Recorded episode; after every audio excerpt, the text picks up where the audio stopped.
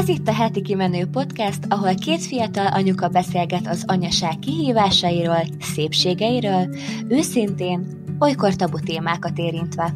Én Szandi vagyok, 28 éves, feleség, anya és vállalkozó. A tervező design márka megalapítója. Én pedig Fati vagyok, 28 éves, egy két éves ikerpár, egy kisfiú és egy kislány édesanyja, a Fatima Panka blog, YouTube csatorna háziasszonya és a Jáma Kitchen receptkönyv szerzője.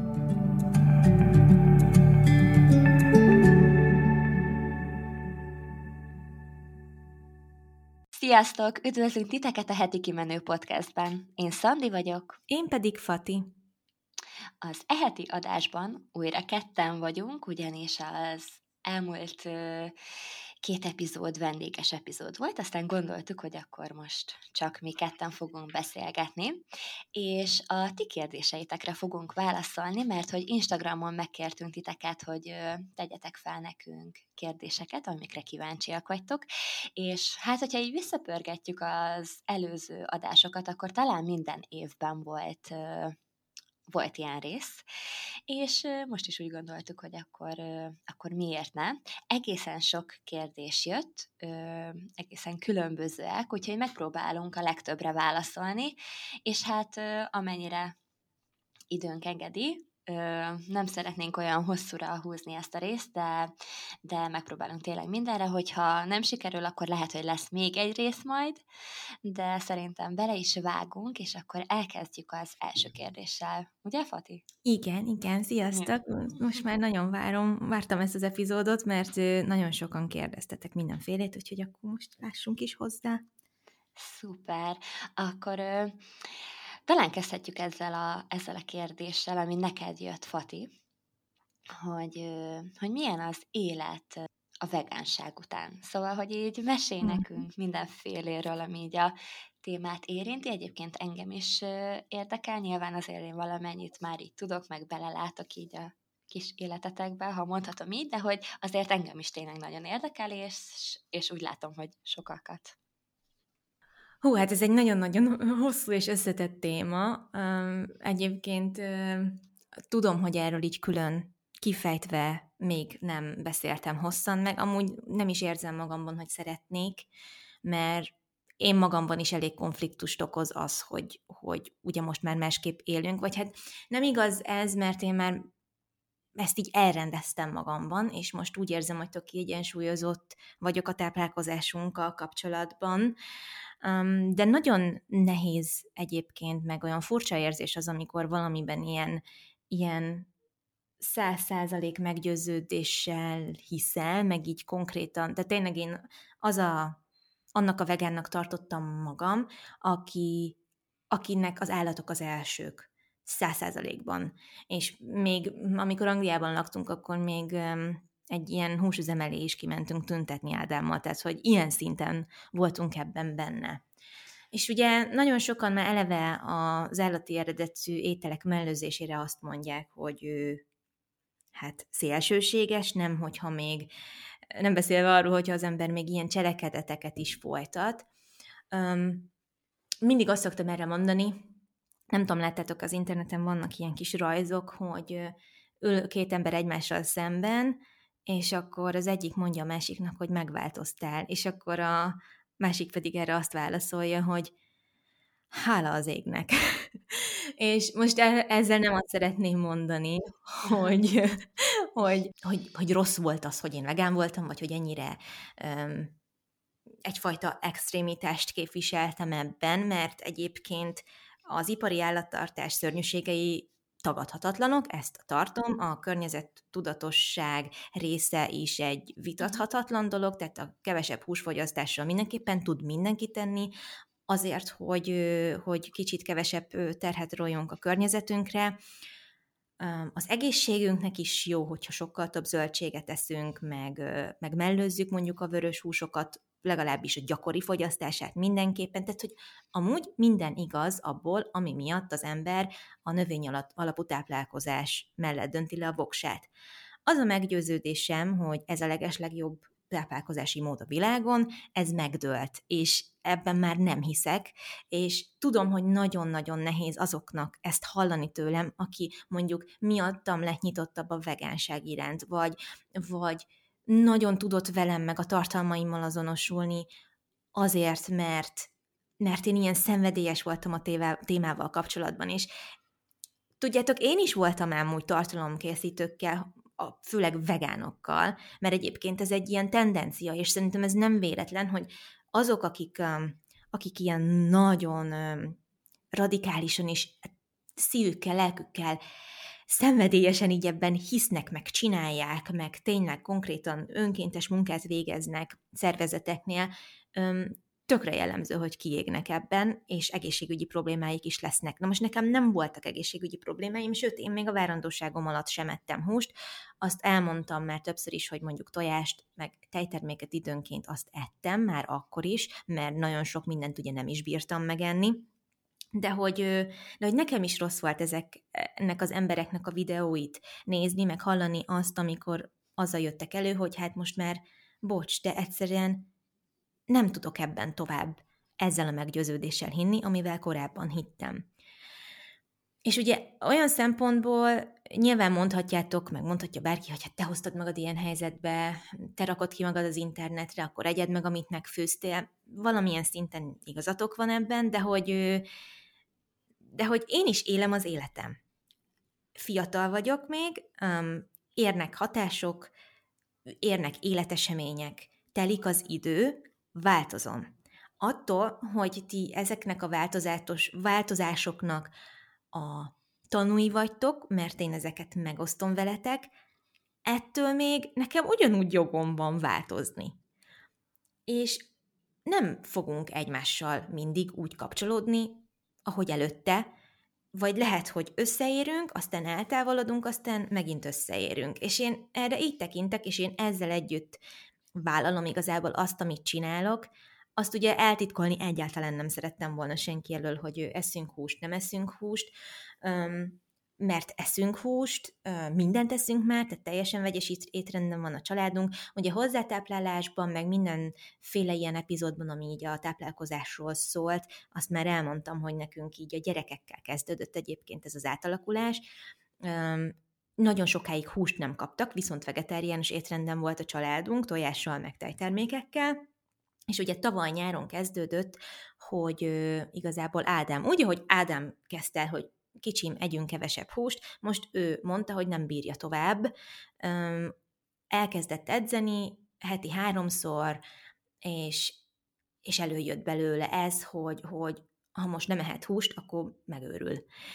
Ez egy ilyen belső igény. Egyébként, amikor várandós voltam, egyszer-egyszer volt egy ilyen bevillanásom nekem is, hogy, hogy most egy jó csirkepaprikás de megennék, vagy egy jó resztelt májat de megennék, és ugye valaki ennek enged is, én akkor az elveim miatt egyáltalán nem akartam ennek teret engedni, de amúgy megértettem Ádámot, mert akkor én is éreztem azt, hogy ez valamilyen megmagyarázhatatlan belül, belülről jövő ilyen elemi, ösztönszintű igény, hogy neked szükséged van arra a tápanyagra. Szóval a lényeg az, hogy ez tényleg egy ilyen ösztönszintű elemi dolog, meg igény, ami bennem egyébként még utána se volt sokáig meg. Bennem úgy kezdődött, hogy, hogy kuzintali volt, vagy nem, vagy nyaralni voltunk, ha nem emlékszem pontosan, mikor ettem először halat. Nekem a hallal kezdődött igazából, és ez borzasztóan jól esett. És igazából én a gyerekek miatt is, a, a, az ő hozzátáplálásuk miatt is, meg a, a, a kimerültségem, a fáradtságom, a demotiváltságom miatt is már úgy voltam vele, hogy edd meg nyugodtan a görög joghurtot, kislányom, ha látom, hogy imádod, nekem az az öröm látni, hogy te eszel valamit, és igazából ott már nekem, nekem ott történt valami a, a gondolataimmal, és én abban nem azt láttam, hogy ő most mm, ő most joghurtot teszik, ami a tehén tejéből van, és azzal a tehénnel valószínűleg nem, látta, nem bántak jól, és egyébként úristen, de borzasztóak vagyunk, hogy mi azt tesszük, hanem azt láttam, hogy a gyerekem táplálkozik. És nekem onnantól fogva ez volt a fontos. Vagy most mondjam azt a férjemnek, hogy fú, mekkorát csalódtam benned, elválok tőled, azért, mert te már nem szereted akkor az állatokat, hogy lehetsz ilyen önző, tehát hogy nem, nem, hanem én mondtam, hogy figyelj kicsim, ez a te döntésed, csináld, én akkor még nem voltam azon a,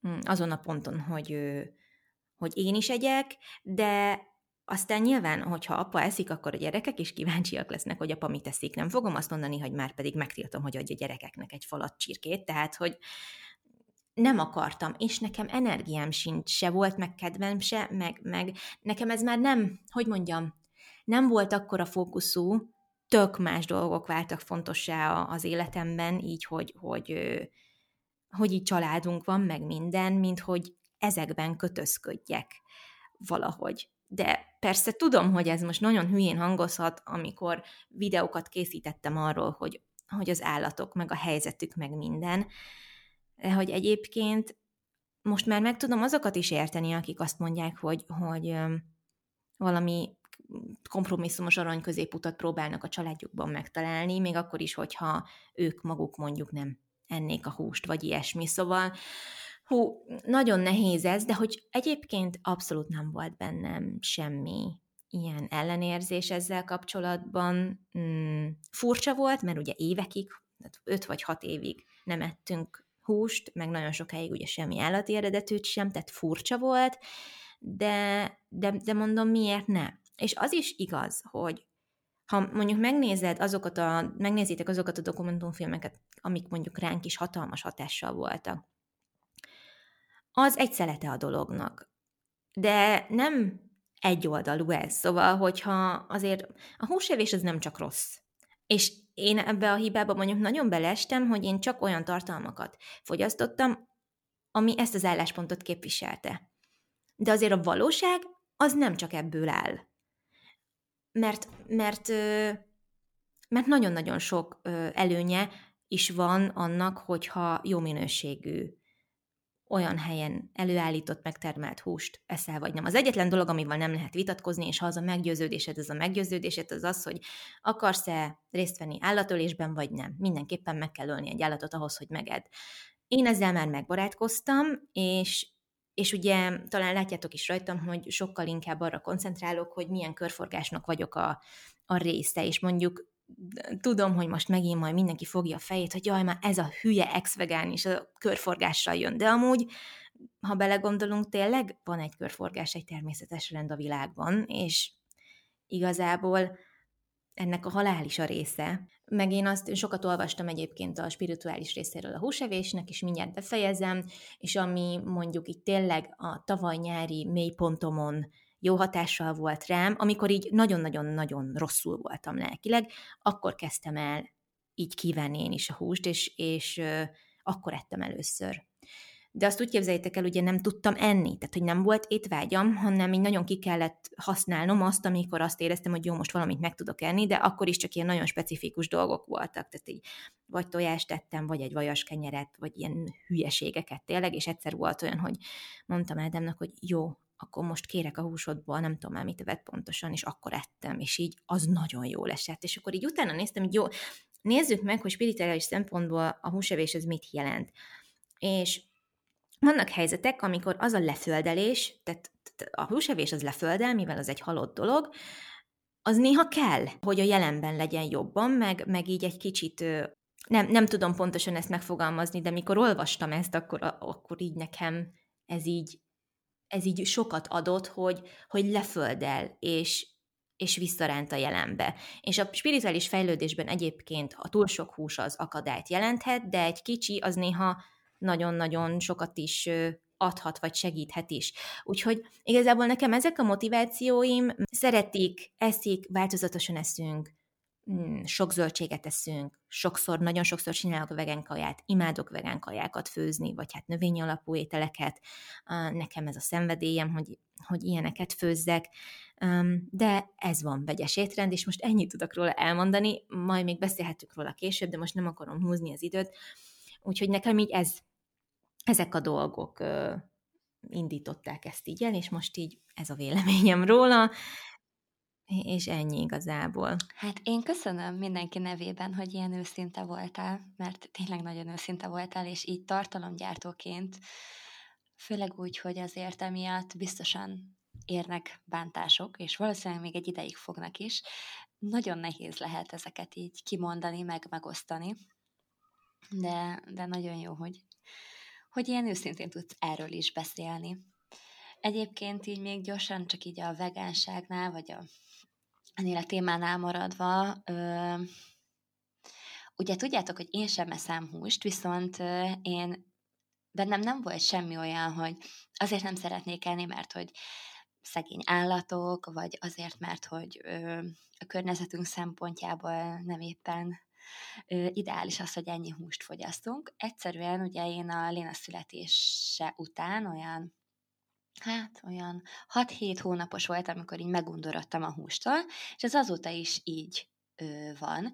Most, most ott tartok, hogy, és egyébként én mindig is mondtam, hogy én majd szeretnék húst tenni, mert egyébként ettől függetlenül sajnálom az állatokat, de hogy ez már ilyen ez kiskorból jön, szóval, hogy például én soha életemben nem ettem nyulat, meg ilyen bizonyos állatokat, amik ilyen aranyosak, mert hogy, mert hogy jaj, szegények, és tudom, hogy ez például, ez is egy rossz dolog, hogy, hogy ezt az állatot miért eszed meg, amikor azt az állatot nem, meg hogy most a kutyádat akkor miért nem eszed meg, hiszen ő is csak állat. Szóval, hogy így azért erről tudnánk nagyon-nagyon sokat beszélni, és nagyon mélyre így leásni, de hogy így nem akarom, nem akarom ezt a témát ilyen sokáig boncolgatni, de csak azt akartam így ezzel mondani, hogy én most így néhány hónappal ezelőtt újra elkezdtem halat enni, illetve megpróbálkoztam vele, mert azt éreztem, hogy a szervezetem iszonyatosan kívánja, és, és, és Krisztián volt az, aki mondta, hogy hát olyan fiatal vagyok még, meg hogy túl rövid az élet ahhoz, hogy így kínozzam magam azzal, hogy nem eszem olyan dolgokat, amiket szeretnék. És még egyszer mondom, én nem azért nem eszek, mert hogy bármi mm, ilyesmi dolog van bennem, hogy, hogy az állatok miatt, hanem mert nem kívánom, és közben meg az agyad az egy idő után mégis rááll arra, hogy, hogy azért valamilyen szempontból ö, mégiscsak elkezdtem így ezt követni, hogy azért nem eszek, mert nem akarok, de közben meg végül is ez tényleg jót tesz ennek, jót tesz annak, stb. stb. És így Krisztián mondta azt, hogy de egyek. És azóta ettem már lazacot, garnélát, meg ilyen kis harutakat is, Igazság szerint annyira nem kívánom, ö, nem, nem kívánom, nem esik jól, de hogy így próbálkozok vele néha-néha, és, és van, amikor jól esik. Úgyhogy Fati, én, én, én teljesen megértem azt, amikor így eljön az a pont, hogy, hogy igenis nagyon ennél, és nagyon kívánod, és a szervezeted, mert a szervezet az, ami, ami iszonyatosan elkezdi kívánni a húst. És, és, és én ezt abszolút meg tudom érteni de egyébként az is nagyon igaz, és talán ez, a, ez egy nagyon fontos dolog, amit mondtál, hogy tartani az arany középutat, hogy tényleg olyan helyről próbáljunk választani húst, ami egy kicsit is fenntartható. Például mi ugye eszünk húst, de nekünk szerencsénk van abból a szempontból, hogy Krisztiának az apukája tart állatokat, és nekünk a húsunk csak onnan van tőle. Tehát ezeket az állatokat ő neveli fel, ő nekik enni, majd végül nyilván ő öli meg őket, de hogy így talán ez sokkal-sokkal fenntarthatóbb, mint mondjuk elmenni a szupermarketbe és megvenni ezeket a húsokat. Meg ö, szerintem, ez csak az én véleményem, de ugye látom azt, hogy például mi hogy főzünk itthon, és én azt gondolom, hogy sokkal változatosabban lehet főzni akkor, hogyha az ember eszik húst is. Egyébként nekem Krisztián szokta mondani, és mindig megköszöni, hogy én nem eszem húst, mert hogy ő ennek nagyon örül, mert azt érzi, hogy mióta én nem eszem húst, azóta ő sokkal változatosabban étkezik, mert az, hogy eszel is húst, de közben meg olyan dolgokat is eszel, mint például nem tudom, tofu, vagy ezek a kamuhúsok, bár nem mondom, hogy ezek egyébként annyira egészségesek, én ezt sem vallom, de hogy így, de hogy így tök jó, mert hogy így fel tudod dobni az étkezéseket olyanokkal, amik eddig nem voltak. Meg sokkal több gyümölcsös, sokkal több zöldséget eszünk azóta, és, és, és szerintem ez jó dolog. Úgyhogy, bár senki sem akarunk meggyőzni most arról, hogy, hogy miért ne legyen valaki vegán, sőt, csak hogy így, mivel ez egy ilyen egészen sokat kérdezett dolog volt, ezért mindenképp meg szerettük volna válaszolni, vagy hát igazából nyilván Fatitól kérdeztétek ezt. Na nézzük, milyen kérdések. Van itt egy ilyen, hogy mi a véleményetek óvodáskor előtti csoportos foglalkozásról, például úszás, torna. Mm. Mondjam én, Fati, először? Uh-huh. Uh-huh. Jó, hát az óvodáskor előtti foglalkozásokról annyit tudok mondani, hogy szerintem szuperek, szerintem, szerintem nagyon jót tesznek a gyereknek. Természetesen ez függ attól is, hogy a gyerek milyen beállítottságú, illetve attól is, hogy egyáltalán szeretne ő bármilyen foglalkozásokra járni. Na hát nálunk a Léna egy nagyon nyitott és iszonyatosan barátságos kislány, és ő tényleg nagyon szereti társaságban lenni, meg olyan, mint én. Szóval, hogy így egyik programra legszívesebben menne a másikra, és amikor így már megyünk hazafele valahonnan, akkor így kérdezi, hogy és akkor most hova megyünk? És akkor amikor mondjuk neki, hogy haza, akkor egy kicsit szomorú lesz, hogy hát ő még menne tovább. Ö, és megértem, amúgy én is ilyen vagyok, folyamatosan pörögnék. És például egy ilyen gyereknek szerintem ezek a foglalkozások nagyon jót tudnak tenni. Mi Ovi előtt egyébként a lovaglást kezdtük el, ekkor Léna két és fél éves volt, amikor elkezdtünk lovagolni. Most három és fél éves elmúlt, de a mai napig járunk lovaglásra. Most már egy kicsit így, azt nem mondom, hogy ez komolyabb, mármint, hogy nem mm, nem egy, egy órán keresztül csak lovagol, mert hogy ilyen kiskorban még nem is ajánlják azt, hogy ilyen sokat legyenek a gyerekek lovon, de hogy indult egy ilyen nagyon laza foglalkozással, hogy így két-három percet voltak lovon, és akkor így csak, csak egyáltalán az, hogy lovon voltak, az, hogy így ö, ö, különböző feladatokat csináltak rajta, így a lovon ülve, színek tanulása, számok tanulása, miközben ugye lovagolnak, az most már ott tart, hogy így feláll a lóra, háttal ül a lovon, oldalt ül a lovon, hát ügetésnek nem mondanám, mert azért az ügetéstől még messze van, de hogy így most már kicsit tempósabban mennek a lóval, és akkor egyre többet ül most már lovon, ez a három, két-három perc most már egy ilyen 10-15 perces lovaglás, és akkor emellett van még vannak ilyen különböző feladatok, mindig más, valamikor akadálypályák vannak, addig, ameddig a többi gyerek lovagol, valamikor festenek, valamikor színeznek, szóval valamikor ilyen kreatív foglalkozások vannak, és van, amikor pedig ilyen ö, testtel kapcsolatos, szóval, hogy így ö, futás, vagy ezek az akadálypályák, vagy mászni kell, vagy hasonlók. Ö, és ezen kívül még ö, táncot próbáltunk, kétféle táncot is, de Valahogy ez nem igazán tetszett a Lénának. Nem tudom, hogy esetleg az oktatóval volt problémája, vagy, vagy hogy a, azzal a közeggel, ami ott volt, de hogy egyik táncos elfoglaltság sem volt szimpatikus számára, és már az első, az első alkalom után mondta, hogy ő nem szeretne többet menni, és azért nyilván nem is erőltettük, mert hogy minden foglalkozás, ahova ő jár, ezt ő találta ki saját magától, nem mi mondtuk neki, hogy járjon ezekre, hanem ő volt, és mi pedig támogattuk benne, megkerestem, hogy itt a közelünkben hol vannak ö, ilyen foglalkozások, és akkor azokat elmentünk, és megnéztük.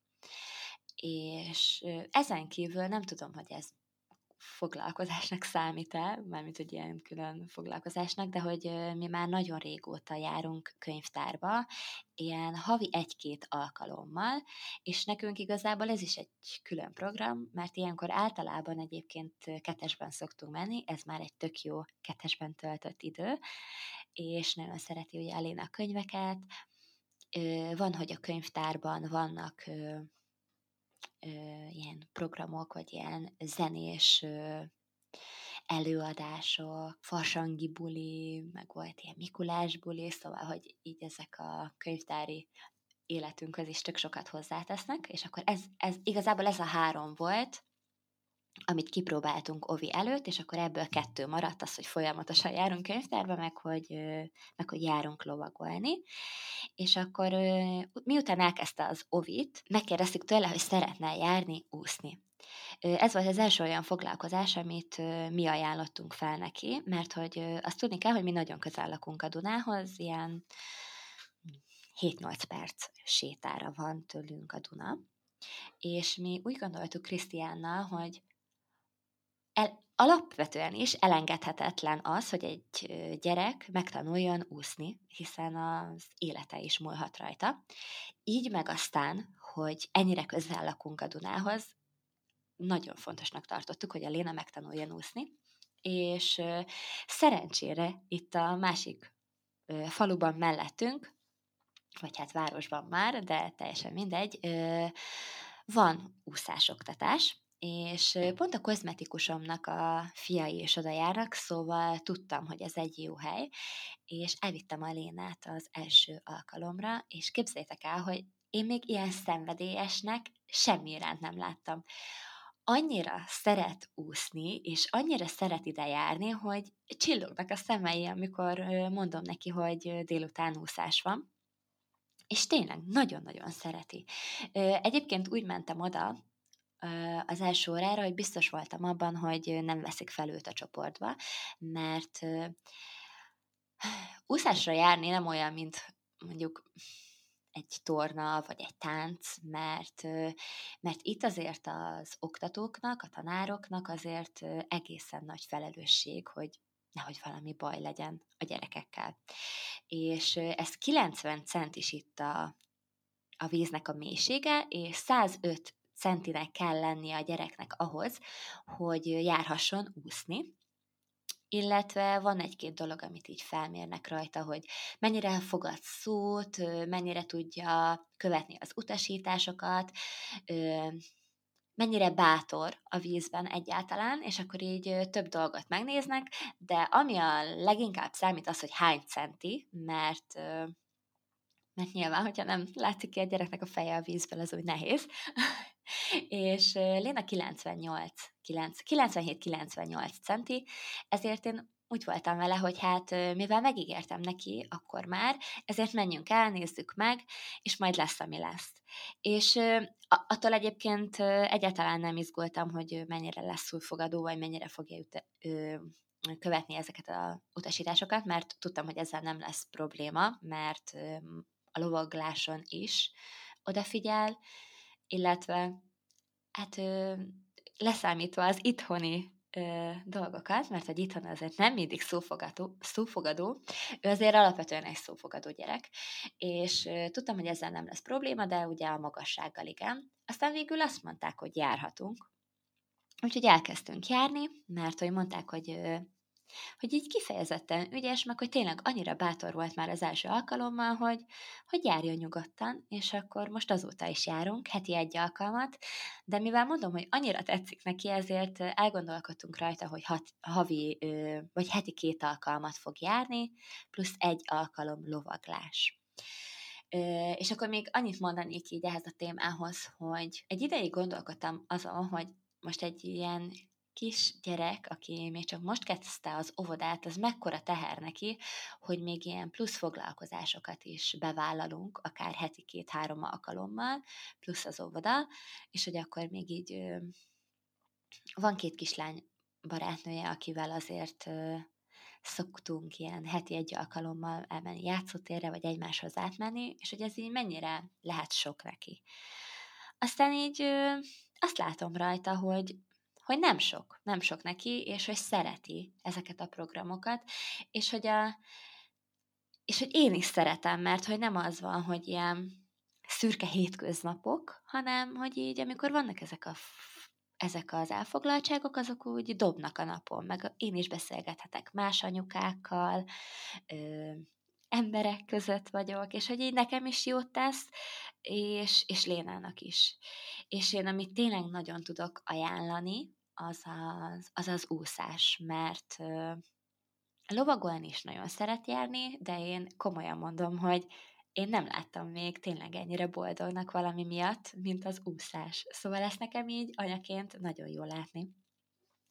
És most a másik, amit nagyon-nagyon szeretne, hónapok óta YouTube-on néptáncos videókat néz, és, és nagyon szeretne elmenni néptáncra, úgyhogy majd meg, megnézem, hogy így a közelben van esetleg valami lehetőség erre, mert nálunk ez egy német kis falucska, ahol mi lakunk, úgyhogy itt nem magyar néptáncot ö, oktatnak se az, az óvodában se, és az iskolában se.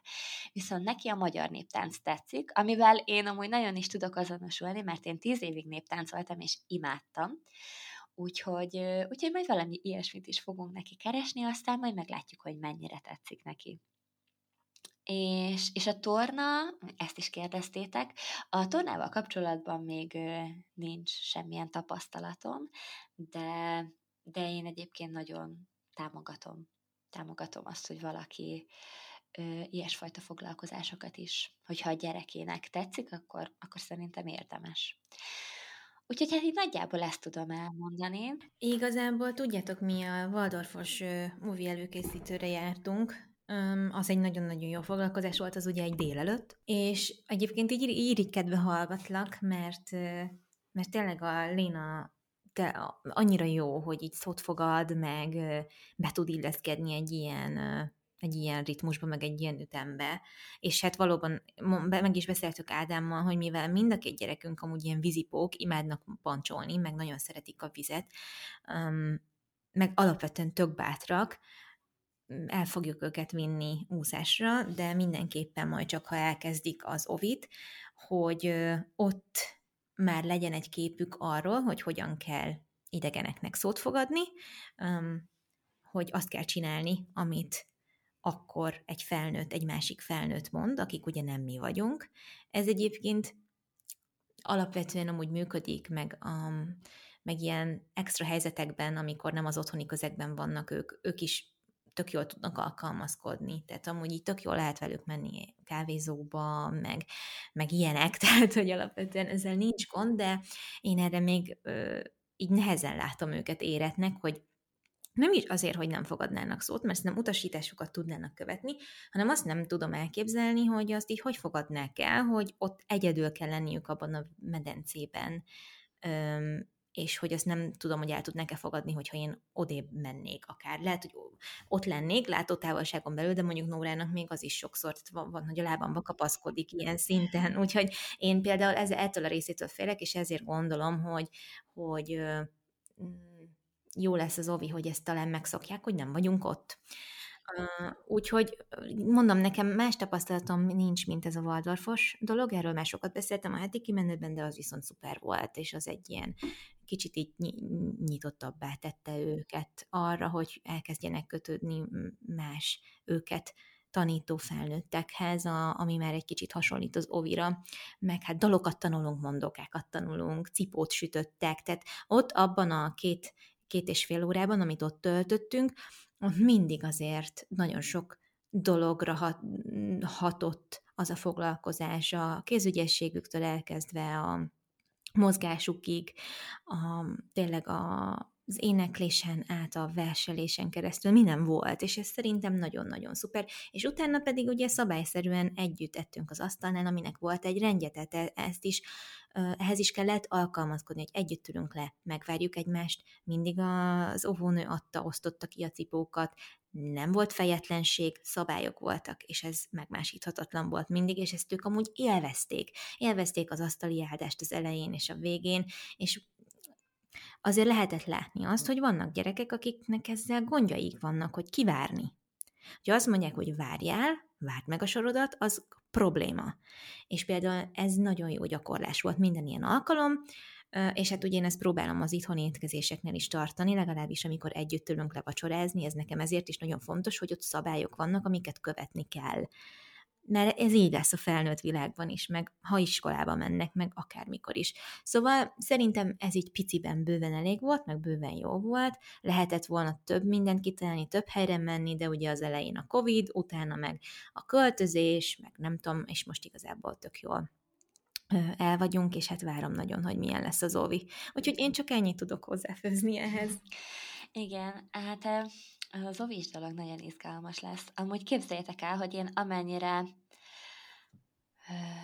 amennyire szomorú voltam, és magányos egyedül, amikor a Léna elment oviba, nekem hetek voltak, mire megszoktam, annyira hiányzik most hogy nyár van. Nem az, hogy a Léna nélkül legyek, vagy hogy elmenjen oviba, és akkor egy kicsit tudjak így magammal lenni, mert hogy én teljesen őszintén mondom, hogy én nagyon-nagyon vártam azt, hogy nyári szünet legyen. Előre készültem, hogy vásároltam egy-két ilyen kézműves dolgokat, hát igazából ilyen tök alapvető dolgokat, hogy ecsetek, meg gyurmák, festékek, sok, sok lapot vettem, meg hogy így, ugye van most medencénk már, meg kisház, meg játszótér, szóval, hogy így azt éreztem, hogy nagyon-nagyon-nagyon jól el leszünk, és hogy így a morral is lesz még inkább idő arra, hogy tök sokat legyenek együtt, mert hogy volt, amikor azt éreztem az ovival kapcsolatban, hogy ők annyira jól eljátszanak reggelente, mielőtt Léna megy oviba, hogy így azt éreztem, hogy ilyen kicsit rossz, hogy úgy elszakítom őket egymástól, de most, most így itt van a nyári szünet, most nagyon sokat vannak együtt, Na mindegy, és hogy képzeljétek el, hogy így azért hiányzik nekem az óvoda, mert nagyon jó kis közeg van ott, és hogy így az is, hogy így megvolt a, meg volt a, a, a rutin, hogy akkor felkelünk, felöltözünk, reggelizünk, elmegyünk óviba, ott én is beszélgetek az anyukákkal, és akkor hazajövök, el vagyok, teszek, veszek, dolgozok, morral vagyok, megyek vissza Lénáért, és ilyen tök jó kis keretet adott a napnak. Úgyhogy azért már várom egy kicsit, hogy szeptember legyen, de azért még persze élvezzük ki a nyarat, de hogy, de hogy, de hogy tényleg tök jó, tök jó dolog így ez az ovi. ovi. Uh-huh. Szerintem majd nektek is nagyon jó lesz. A következő kérdés, amit gondoltuk, hogy megválaszolunk, az a hogy vagytok, mik a tervek nyárra, és hogy mentek-e nyaralni. Hát akkor kezdem én a sort, és a mentek-e nyaralni, azt nagyon gyorsan meg is válaszolom, mert hogy idén nem megyünk nyaralni, vagy hát mondjuk úgy, hogy ilyen nagyobb nyaralásra nem megyünk. Megyünk Krisztiánnak a nagymamájához, a dédihez, ő most itt volt nálunk néhány hetet, és akkor majd mi megyünk hozzá augusztusban pár napra, illetve megyünk a Balatonhoz egy-két napra, és hát ezen kívül nem sok minden nyaralást terveztünk be. Jönnek majd hozzánk ugye Fatiék jönnek egy hétvégére, illetve még barátokkal. Hát igazából szinte majdnem minden hétvégén van valami olyan, hogy így elmegyünk így a közelbe, vagy barátokhoz, vagy barátok jönnek hozzánk, szóval most, most igazából ezen a nyáron ilyenek voltak a, a nyaralások igazából, hogy, hogy csak úgy ilyen itthon voltunk, meg így közelebbi helyekre mentünk, meg azért szeretnénk egy-két ilyen kirándulós napot, mert például voltunk libegőzni már, meg kisvasutazni, és hogy így ezek amúgy tök jó programok, meg ilyen egy-egy napok is nagyon-nagyon fel tudnak tölteni, de hogy úgy igazán nyaralni nem fogunk most menni. Hogy vagyunk, és hogy milyen terveink vannak nyára? Hát én amúgy nagyon jól vagyok most. Most jelenleg annyira nem, hogy nagyon melege van, de, de hogy amúgy, amúgy nagyon jól vagyunk, vagy nagyon jól vagyok én is, meg a gyerekek is, meg hogy így imádjuk ezt a nyarat. Szerintem mindannyian, mert mint ahogy az előbb is mondtam, nagyon sokat lógunk a barátainkkal, nekik is vannak gyerekeik, és így a gyerekeink is el vannak egymással, meg így egyre jobban tudunk a társaságban felnőttekként is funkcionálni, nem csak az, hogy mindig a gyerekekre figyelünk. És ez tök jó, most például tegnap este is itt voltak nálunk, és annyira jó volt. Így a két lány, ők ben voltak a medencébe, a fiúk a játszótérnél játszottak, mi meg iszogattunk, és annyira jó volt. Úgyhogy, úgyhogy ezek, ezek iszonyatosan feltöltenek, még egy kicsit mindig így az este hatása alatt vagyok, úgyhogy, úgyhogy ezek ilyen nagyon jók. Így a ház körül is uh-huh. vannak dolgok, amiket csinálgatunk. Most végre elkészült a mosókonyhánk, mi festettük, zöld színű lett. Én csak az egyik oldalt szerettem volna zöldre festeni, de aztán Krisztián mondta, hogy legyen az egész zöld, és jó lehet egyébként, csak egy icipicit, mivel ez egy nagyon kis helység, ezért egy kicsit azt érzem, hogy sötétebb lett tőle, ami, ami egy kicsit talán zavar, de, de egyébként maga a szín nagyon szép, meg ugyanaz a burkolat van alul, mint ami a konyhányba, amit amit szerintem hetente megkérdeznek tőlünk, hogy honnan van, mert hogy annyira szép. Mi is szeretjük egyébként. És akkor még egy kis egy kis dolog lesz ott, hogy a csempéket a falra is, ott ilyen tök sima fehér csempe lesz, még így a oldalt, és megjön a pultra, meg felül lesznek ilyen polcok, ahova a törülközőket, meg ö, vegyszereket, ilyesmiket tudok tenni, aminek nagyon örülök, mert most a konyhában vannak a vegyszerek, és hát most már a legalsó ilyen, legnagyobb ilyen kis kihúzhatós fiókba, és arra nem tettünk ilyen, tudjátok, ezt a babáknak ilyen biztonsági zárat, és hát azt nem szeretem, amikor ott a gyerekek ugye turkálnak, úgyhogy majd ez most így nagyon jó lesz, hogy fel fogom tudni tenni oda a szekrényekbe, és, és végre nem tudják elérni. Úgyhogy hát ez van, a szobánkba is festeni fogunk most, meg Hát fehér lesz, mármint, hogy az egész házat újra fogjuk festeni fehérre, mert ugye két éve lakunk itt most, augusztusban lesz két éve, azt hiszem. Viszont ez alatt a két év alatt már a fehér az már tök koszos. Meg hát van két kutyánk, akik ugye, főleg Spencer, akik ugye így rázzák a fejüket kajálás után, és így minden rá megy, meg leginkább az előszobánk olyan, hogy, hogy bejön a kutya, lábtörlés, de attól még ugye oda ö, oda verik a nyálukat, meg a lábukról a sarat.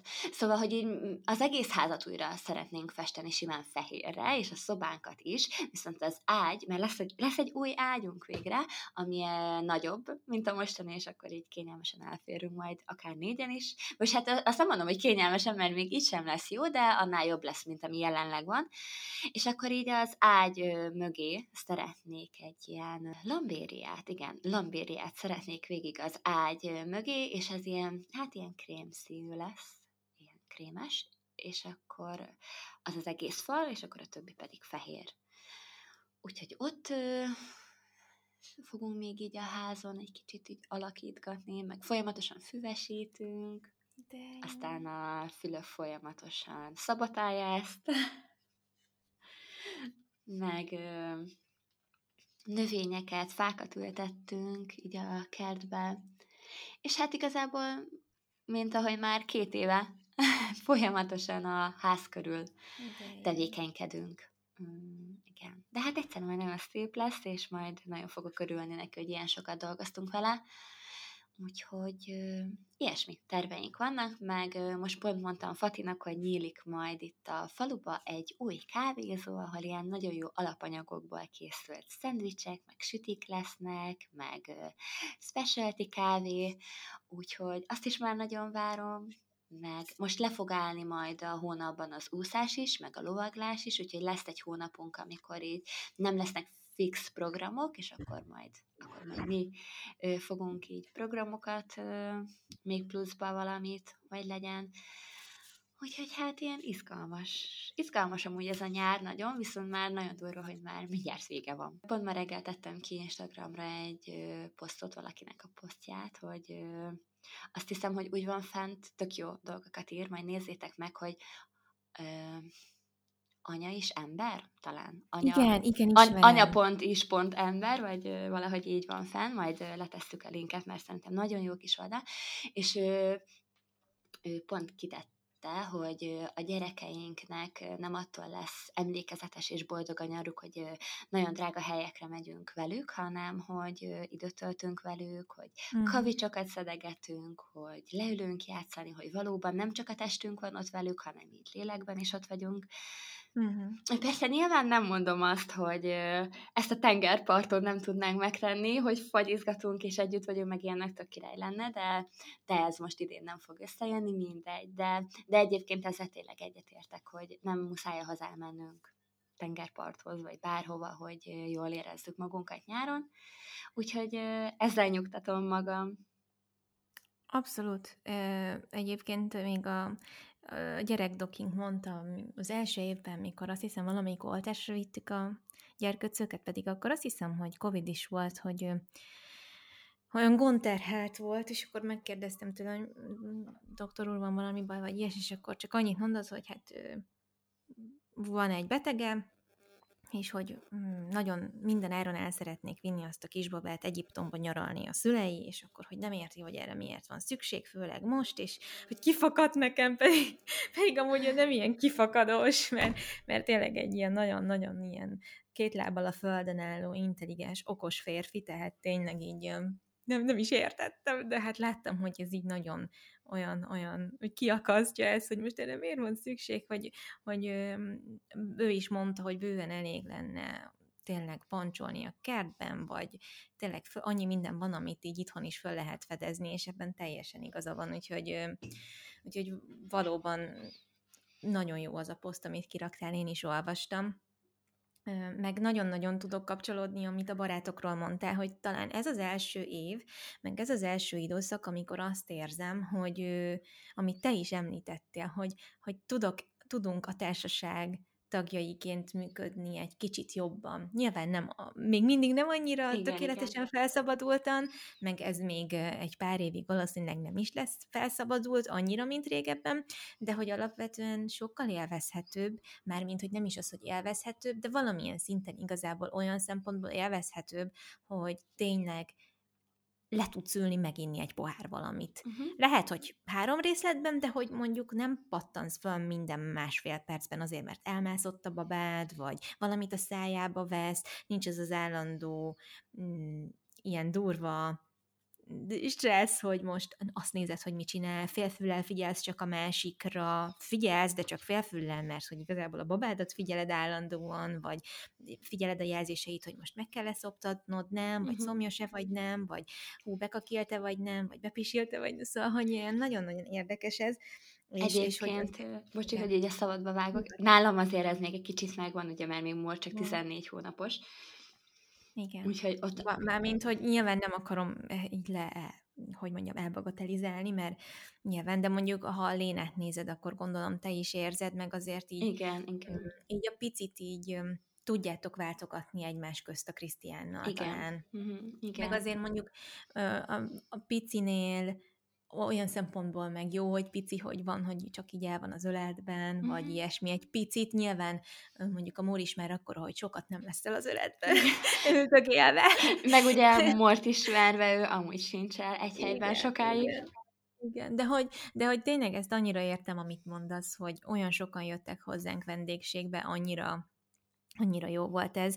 Most például a hajduklári barátnőmék jöttek, mert itt tanított a Szombathelyi Lamantin Jazz Fesztiválon a táborban, és hát megbeszéltük, hogy hétvégén jön a, jön a vőlegénye is, és akkor nálunk alszanak, és uh-huh. hát mit Isten természetesen 40 fokos lázzal belázasodtak a gyerekek péntekre. Oh, és hát írtam a, mondtam a Klárinak, hogy figyelj, amúgy mi jól vagyunk, mert amúgy már csütörtökön elkezdte a Nóra, aztán utána rá másfél napra betegedett le Nandi, de ilyen magas lázuk még soha nem volt amúgy tényleg.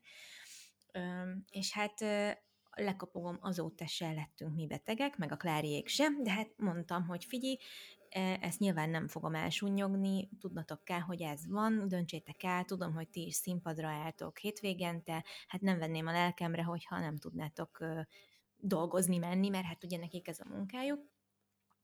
És hát akkor így hívott fel a Klári, hogy figyelj, Fati, köszi, hogy szóltál, de most úgy döntöttünk a Milánnal, hogy veszélyesen élünk, és akkor, ha tényleg nem zavarunk, akkor elmegyünk, és akkor mondom, hát engem aztán nem zavartok, egy gyerek szegény úgyis ki volt ütve, meg rajtam voltak, én csak fogtam őket, mondtam, hogy figyelj, olyan fantasztikus vendéglátótok nem tudok lenni, de beszélgetni tudunk, mert úgyis csak a kanapén ülnék velük, meg ápolgatnám őket, és akkor így annyira, de annyira jó volt, meg amikor jobban voltak a gyerekek, akkor azért tudtunk közösen játszani, meg mit tudom én, nem senkit nem szeretnék bátorítani arra, hogy egy beteg, egy beteg gyerek közelébe menjen vendégségbe. Ez nyilván az ő saját döntésük volt, hogy ezt így bevállalták, de hogy, de hogy annyira, annyira hogy mondjam, más már így, mint amikor mondjuk tényleg én is szoptattam állandóan, meg folyamatosan hordoztam őket.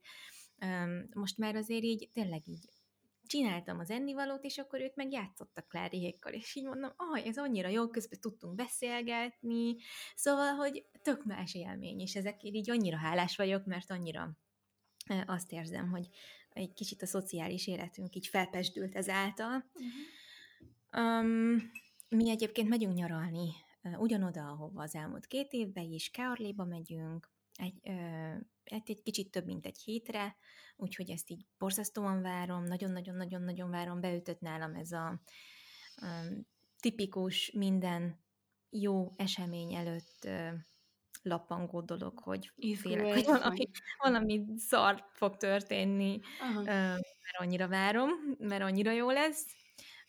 Úgyhogy, úgyhogy igen, mi még azért ezt a helyet választottuk, mert mert minden évben elmondom, hogy annyira jó látni, hogy a gyerekek egyre több mindent fel tudnak fedezni, egyre több mindent ki tudnak próbálni, és tudom azt, hogy sokan nem kedvelik annyira ezt az adriai részt ott fönt, remélem jól mondom, itt Észak-Olaszországban, Velence előtt, a Jezeló, Bibione, Keorlet, de hogy jó, lehet, hogy nem türkiszkék a tenger, meg lehet, hogy nem annyira tökéletesen, csodálatosan tiszta, mint mondjuk délebre, de mondjuk ennél hosszabb utat nem mernék bevállalni a gyerekekkel, még a repülőt se szívesen, ezért most tök jó, és annyi minden van, és olyan gyerekbarát, és mégis tengerpart, mégis egy kis olaszos életérzés legalábbis nekem kétségtelenül.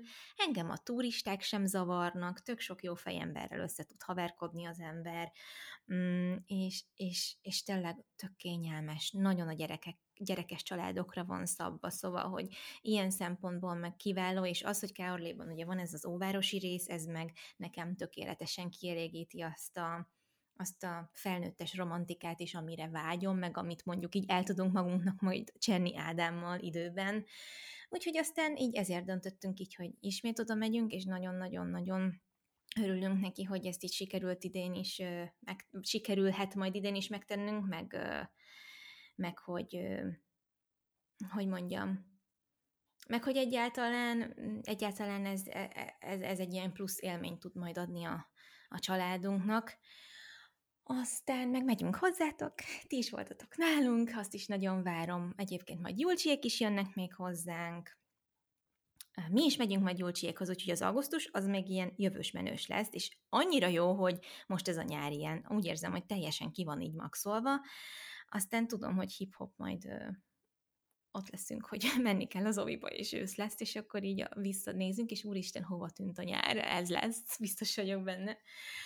Uh, úgyhogy ja, Úgyhogy egyébként nekünk így ez a, ezek a nyári tervek, és most, hogy így már kijöttünk a betegségből, mert a kérdező azt is kérdezte, hogy most hogy vagyunk, azt mondhatom, hogy most amúgy köszi, tök jól vagyunk. Úgyhogy, úgyhogy azt hiszem ennyi. Szuper, hát jó volt hallani, hogy nektek is azért van bőven terv. Uh-huh. De Aj, amúgy tényleg nagyon hamar el fog menni, de szerintem tök jó lesz az ovi kezdés. Én például nagyon izgatott voltam miatta, amikor ugye kezdtük Lénával. Most is nagyon izgatott vagyok, mert más csoportba fog járni, más óvónénie lesz. Úgyhogy, úgyhogy azért emiatt egy kicsit izgulok. Aztán majd kiderül, hogy milyen lesz. Hát azt mondják, hogy a gyerekek nagyon könnyen alkalmazkodnak dolgokhoz. Bízom benne, hogy így lesz. Na nézem a további kérdéseket. Igen. Mm, van itt egy olyan, hogy hogy kezelitek a testvérféltékenységet? Jó. Oh. Lehet, hogy ezt kezdem én, mert nálam Jó. nagyon gyors lesz, és akkor utána, utána átadom neked a szót. Oké, okay, okay. Mert hogy nálunk nincsen testvérféltékenység. Ö... Ja.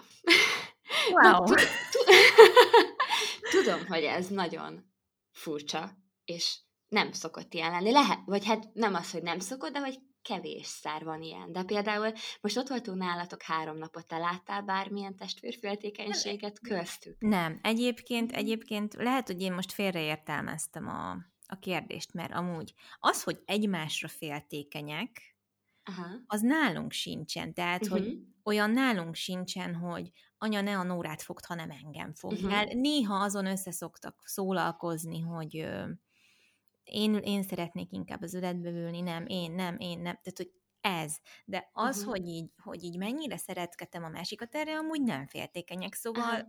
szóval ilyen jellegű féltékenység nincsen nekem, ami az, nekem az jutott eszembe, hogy, és ez egy játékokon, vagy ilyesmi? Igen, tehát, hogy így mhm. összevesznek uh-huh. egymással, meg van köztük egy ilyen, szerintem tök természetes, hozzáteszem borzasztóan idegesítő és kimerítő rivalizálás és folyamatos dominancia harc, ami szerintem ilyen korukból fakadó sajátosság, meg mivel ők egy ilyen kis kis csoportot alkotnak ketten, és nyilván ők pró- próbálják a kis pozíciójukat így vagy úgy erősíteni ebben a kis mikroközösségükben, és én azt gondolom, hogy ez egy tök természetes dolog.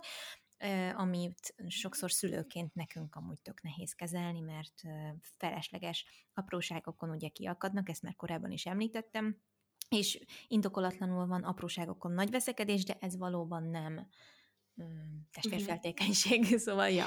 Egyébként hozzáteszem, hogy nálunk ez szerintem azért alakult így, mert hogy a Léna ő iszonyatosan kedves a morral, és hogy bármit elvesz tőle a mór, akkor nem az van, hogy add ide az a zenén, vagy én kezdtem el vele játszani, vagy hasonlók, hanem odaadja neki, és oh. kezd egy másik játékot. Pedig én sosem mondtam neki azt, hogy ő neki oda kell adnia, mert hogy ő a kicsi, és akkor ne hagyjuk sírni, vagy bármi, hanem én ezzel mindig úgy voltam, hogy ha Léna kezdett el valamilyen tevékenységet, akkor a Morigen is várjon. Mármint, hogy most már azért van annyi, annyira hát érett hozzá, uh-huh, mondjuk uh-huh. így, hogy, hogy azért már picit azért meg tudja érteni, szerintem, és azért, azért ez általában így be is válik, de hogy mondom, a Léna nagyon kedves vele, és ezért, meg ő egy nagyon nyugodt személyiség, és szerintem nekünk ezért van ilyen könnyű dolgunk ebből a szempontból, meg például, amikor megszületett a mór,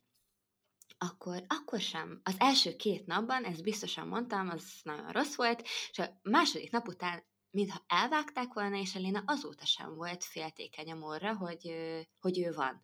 Hogy akkor sem, amikor nagyon sokat szoptattam, akkor sem, amikor folyton rám volt kötözve, soha. Bár nem is nagyon tudta érezni így szerintem így a, úgymond a hiányomat, mert hogy amikor szoptattam, akkor ott az volt a bevett szokás, hogy akkor mindig odaült, már tudtam, amikor leültem szoptatni, ő hozott egy könyvet, és akkor olvastunk együtt, hogy, hogy így ebből se legyen ki rekesztve. Uh-huh. Talán amúgy a Móra mondanám egy icipicit jobban, hogy ő féltékeny rám. Mert hogy ő például mindig beül az ölembe, amikor a Léna is ott van. Minden alkalom. Meg úgy oda akar jönni, de hála a jó Istennek, így ezt a nagy-nagy testvérféltékenységet egyelőre elkerültük. Lehet, hogy majd, amikor nagyobbak lesznek, akkor, akkor ez még előjöhet, gondolom. Uh-huh. Meg meg akkor lehet, hogy már majd tárgyakon is összevesznek, meg biztosan fognak verekedni, vagy nem tudom, mert hát én is verekedtem az öcsémmel, szóval ilyenek biztos lesznek, azt gondolom, még akkor is, hogyha így nagyon szeretik egymást, próbálja a szülő nagyon-nagyon jól csinálni, amit csinál, arra nevelni, hogy a testvéredet szeretni kell, vagy hogy, hogy hogy elfogadni, hogy ő a testvéred, de biztos Igen. vagyok benne, hogy lesznek verekedések.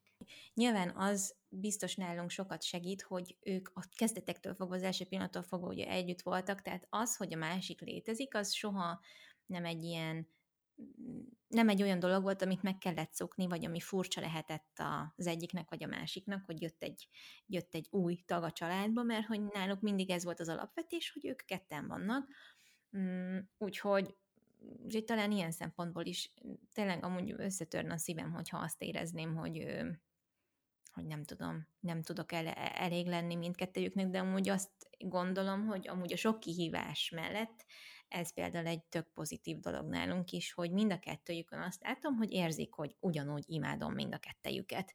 És ez mondjuk így tök jó. Aztán, hogy később mi lesz, nem tudom. Azt el tudom képzelni, hogy majd amikor ilyen kis, kis tinik lesznek, tehát ilyen általános iskolásak, hogy majd lehet, hogy jobban fogják igényelni, hogy külön töltsünk időt, hogy a kislányommal elmenjek csak ketten valahova, vagy mondjuk a Nandit elvigyem csak egyedül valahova, vagy lehet, hogy akkor majd még jobban igényli majd, hogy az apukájával töltsön külön időt, úgyhogy ezt nem tudom, ezt nagyon izgatottan várom, hogy meg kíváncsian, hogy hogy fog majd, hogy fog majd alakulni. Patihoz jött egy kérdés, hogy hogy megy a szobatisztulás. És akkor így érte, hogy már mint nem Fatinak, hanem a gyerekeknek. Oké. okay. Fú, um, Egyébként nagyon jól, köszönöm a kérdést, és nagyon örülök, hogy, hogy így tudok válaszolni. Hát még a napjára is emlékszem, az hiszem március 12-től kezdtük el, és igazából a Nóra az mm, egy hét alatt teljesen szobatiszta lett éjszaka is. Nem mondom, hogy nem volt egy-két baleset, de elenyésző, tényleg, tehát hogy ilyen tök normális szerintem, hogy egy-egy ilyen kis bepisilés, ilyesmi van. A Nándi nak is nagyon könnyen ment, hála Istennek a, a nappali szabatisztulás, őre még adok éjszakára pelenkát, de már többször volt olyan az utóbbi pár hétben, hogy, hogy, hogy nem kellett Na, szóval, hogy, hogy nem is kellett volna, mert száraz volt, mire felkelt. De meg szeretném várni, hogy, mit tudom én, egy jó pár napig, vagy akár egy hétig száraz legyen az éjszakai pelus, és akkor, akkor majd róla is le fogom venni, de azért én úgy, ér, úgy látom, hogy éjszaka ő még erre nincsen megérve, úgyhogy ezt meg figyelembe kell venni, mert hogy főleg ez az éjszakai szobatisztulás, ez tökre ilyen hormonfüggő, meg ilyen érési folyamat. Úgyhogy aztán ezt egy, egyáltalán nem is szeretném így erőltetni, meg ezen stresszelni se lehet, ez majd szépen ki fog alakulni. Úgyhogy, úgyhogy nagyon jól, köszönöm a kérdést. Um, tökre meg könnyebbülés volt, hogy, hogy nem kell több pelenkát venni, tényleg veszek egy zacskót ugye Nandinak éjszakára, és akkor konkrétan így nem tudom, másfél hónapig kitart, vagy kettő, és csak így nézek, hogy fú, ez annyira más. Mhm, más érzés így, úgyhogy én nagyon-nagyon örülök, hogy végül ilyen könnyen ment, és látjátok, hiába akartam hamarabb, hiába szerettem volna már tavaly nyáron, hiába próbálkoztam, addig, amíg nem kattant át valami bennem is, meg bennük is, de főleg nyilván ők nem érettek meg erre igazán, addig, addig ennek így nem is lett volna értelme, mert mint hogy nem volt értelme ezen erőlködni. Um, de azért én meg akartam már tavaly is adni nekik a lehetőséget arra, hogy próbálkozzanak, és hát be kellett látnom, amikor ez még így nem, ennek még nem volt uh, itt az ideje. Nehéz, mert ugye pont most olvastam egy uh, posztot, na, nem emlékszem, hogy melyik gyerekneveléssel kapcsolatos oldalon, de nagyon szeretem azt az oldalt egyébként, um, hogy miért van az, hogy így a napjainkban már kitolódott egy kicsit a szobatisztulás, és ez valóban így van, Egyrészt azt hozta föl a, a szerző, hogy mm, amikor generációk éltek együtt, akkor sokkal jobban volt a gyerekek előtt példa, meg hát ugye könnyebb volt, mivel több felnőtt volt egy háztartásban, könnyebb volt ezt így navigálni is, mert nem tekintettek annyira egyfajta projektként erre, és ezáltal kevesebb volt a nyomás a szülőn. Most ugye a szülőknek ez egy ilyen projekt, hogy most akkor szobatisztulunk, és akkor eh, van egy ilyen, egy ilyen mm, nagyfokú nyomás ezzel kapcsolatban rajtunk, hogy, hogy akkor ezt, ha nekem most nem sikerül ezt a projektet sikeresen véghez vinnem, akkor, akkor a gyerekkel is baj van, meg biztos velem is baj van, és ez kicsit ilyen, kicsit így túl dramatizálva, hogy én nekem ez lejött ebből a posztból, illetve, hogy nagyon kényelmesek ugye a mai pelenkák, ezért például sokkal jobb a mosipelus, mert hogy a nedvességérzet ugye jobban ki tud alakulni a gyereknél, és hamarabb el tud talán tőle szakadni, de ez sem minden, minden esetben igaz, meg szerintem tényleg annyira gyerekfüggő most, hogyha csak a Lénára gondolok, nálatok Léna sokkal hamarabb szobatiszta lett, és egyik pillanatról a másikra tök magától. Emlékszem, amikor jöttetek, mikor? Tavaly? Tavaly előtt, előtt nyáron, akkor már bilizett. Igen, amikor én vártam a múlt, és hát nem tudtam még, hogy ott, ott van, de igen. Ott van hogy ott volt, Igen. és valóban én tök emlékszem, és nekem akkor még annyira távolinak tűnt, hogy mondom, úristen, az én gyerekeim erre mikor lesznek képesek, és tudjátok, amikor mondjuk van előtted egy ilyen példa, akkor, akkor így érezheted azt, hogy fú, nem tudom, most az én gyerekem az miért nem, miért, miért nem tudja ezt így meglépni. Neki is jobb mhm. lenne, nekünk is jobb lenne, de tényleg az a szabály erre, hogy ezt nem szabad erőltetni, meg nincsen semmi gond, hogyha valakinél lesz később öm, jön. Ja, meg hát amit Persze. még írtak ebben a posztban, és ez nagyon-nagyon-nagyon fontos, hogy az ingerek, hogy annyira felgyorsult, ingergazdag világban élünk, hogy a gyerekek sem tudnak olyan mértékig saját magukra hangolódni, és a saját jelzéseiket megfigyelni, mint régebben. Tehát amikor régen nem érte őket ennyi csillivilli, mm, hangos, fényes, gyorsan pörgő ö, dolog, bármi legyen is az, itt nem csak a képernyőre gondolok, hanem maga az egész életünk egy sokkal felgyorsultabb, lekövethetetlenebb dolog lett. Ehhez ugye nekik is azért nehéz, nehezebb alkalmazkodni, és ne, nem lehet tőlük elvárni, hogy, hogy olyan olyan ráhangolódásuk legyen erre a dologra is, mondjuk. Úgyhogy e, ezek mind olyan dolgok voltak így leírva, amikre csak így bólogattam, hogy hát bakker tényleg ez teljesen logikus, és hogy miért is várunk el ilyet, úgyhogy a legtöbb, amit tehetünk, az tényleg a, a következetesség, hogyha úgy látjuk, hogy van már egy kis rájátszás a dologban, mert én, én akkor láttam, hogy ők erre igazából érettek, amikor így, amikor így sokszor így a, az ellenállás volt ezzel kapcsolatban, hogy ráülünk a bilire, vagy nem tudom, és nekem kellett tényleg nagyon megkeményíteni magamat, hogy most nincs pelenka, nincs, nem tudtam menni a boltban többet, bocs, ez van, és akkor tényleg nálunk így ez volt a módszer, úgyhogy, úgyhogy öm, nekem kellett, hogy leessen, meg azért kellett nagyon figyelnem a gyerekeimre, hogy lássam, hogy most ők hol tartanak, hogy mennyire tudatosak, és amikor láttam, hogy amúgy ők szerintem bőven tudatosak annyira, hogy ez menjen nekik, akkor aztán nekem kellett igazából már a sarkamra állni, úgyhogy, úgyhogy nálunk ez, ez volt. Igen, meg egyébként azért azt se felejtsük el, hogy régebben a szülők azért nem figyeltek annyira a gyerekek igényeire, uh-huh. mint amennyi szerintem mi most mai fejjel már jobban figyelünk ezekre, hanem ott igazából hát mondjuk, hogy rákényszerítették őket arra, hogy jó, hát akkor nem fogom tovább mosni a pelenkáidat, uh-huh. és mentől ráülsz a bilire, és pisilsz. Én olvastam olyat is, hogy volt olyan, hogy ö, régebben az volt a bevált módszer, hogy megfogták őket, ö, billére ráültették, és a kiságyhoz így oda kötötték. És akkor és akkor oda végezd a dolgodat, és akkor, amikor már megszoktad, hogy ez így van, akkor, akkor tessék itt a billi, és menj. Azért... Elég kemény. Igen, na hát szerintem azért ilyet manapság már nem csinálnak nem, a gyerekek. Nem, nem. Úgyhogy, úgyhogy biztosan ezért is. De, de szerintem igen, erre meg kell érni, mint például ott volt a Léna 18-19 hónaposan, és ő, ő neki ez ilyen tök könnyen ment. De most például itt van Mór, aki most, most nyáron, ugye 14 hónapos, mármint, hogy most július van, és 14 hónapos. Hát 14 hónaposan nyilván nem fogom elkezdeni vele a szobatisztulás, szóval vagy ha szeretném, hogy ő is olyan hamar szobatiszta legyen, mint Léna, akkor vagy elkezdem vele ősszel-télen, amikor azért tök sok réteg van rajta, uh-huh. vagy, vagy megvárom azt, hogy jövő nyár, mert nyilván nyáron sokkal-sokkal könnyebb szobatisztaságra nevelni egy gyereket. De valószínűleg nem fogom télen elkezdeni mutogatni neki, hogy mit, hogy, hanem, hanem megvárom, és szerintem akkorra lesz érett is.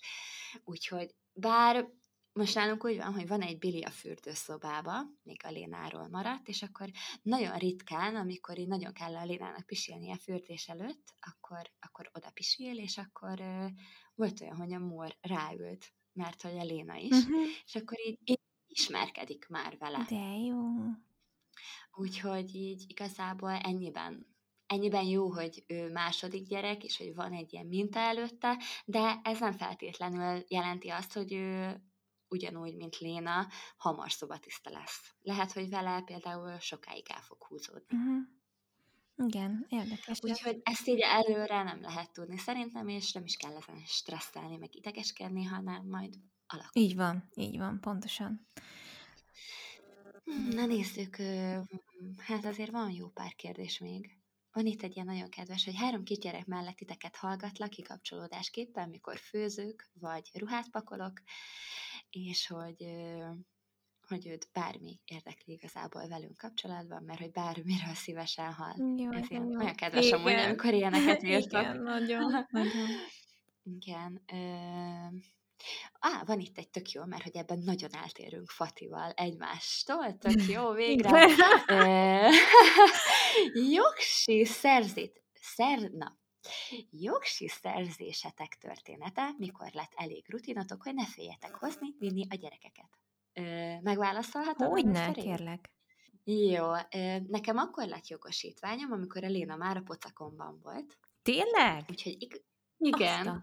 igen, mert 17 évesen elkezdtem, és akkor én amikor 17 évesen elkezdtem, akkor éreztem azt, hogy én erre nem vagyok amúgy készen, de mivel körülöttem az osztálytársaim is elkezdték, ezért, ezért én is elkezdtem, és akkor nem igazán éreztem késznek magam erre. A Kresszem meg volt, akkor még volt rutinpálya, ott, ott is ugye át kellett menni a vizsgán, hogy utána mehess forgalomba, és akkor én Aha. ott egyszer megbuktam, és mondtam a szüleimnek, hogy hagyjuk ezt, mert hogy én, én, én ezt nem szeretném, most nem vagyok rá készen. És hát nyilván ők megértették, nem fogják erőltetni ezt. Aztán sok-sok év eltelt, és amikor a Lénával lettem terhes, akkor kezdtem el a jogosítványt újra, és azt hiszem, hogy 6 vagy 7 hónapos terhes voltam már vele, amikor megkaptam a jogsimat.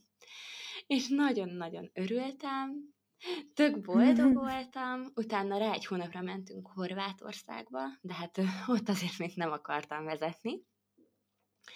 És hát azóta sem vezetnék külföldre, és én autópályán sem vezetek,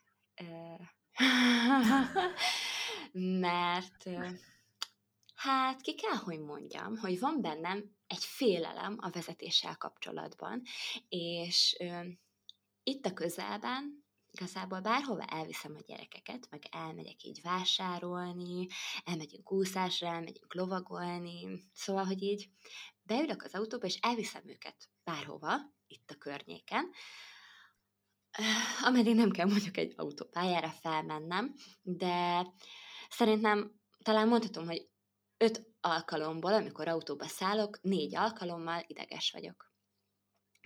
Még akkor is, hogyha csak anyukámékhoz megyünk át, ami egy 10 perces autóút, és milliónyiszor megtettem már ezt az utat. Szóval nekem a vezetéssel kapcsolatban van egy félelem bennem, nagyon, nagyon stresszelek van, mm. hogy így azt hiszem észre magamon, hogy ilyen tök erősen fogom a kormányt, mert hogy annyira ideges vagyok, és annyira izgulok, pedig igazából nincs mitől tartanom, mert hogy Krisztián mindig mondja, amikor mellettem ül, hogy ő nem érti, hogy mitől van nekem ez a félelem, mert hogy szerinte így kívülről az látszik, hogy tök magabiztos vagyok, meg hogy nagyon jól vezetek, ő mindig mondja, hogy nagyon gyorsan reagálok helyzetekre, amik így az utakon érnek engem, és hogy ilyen, olyan, mint hogyha ilyen tök rutinos lennék. Közben meg amúgy nagyon nem vagyok. És ez nagyon rossz dolog, mert nagyon sok ö, olyan helyzet van, ami, ami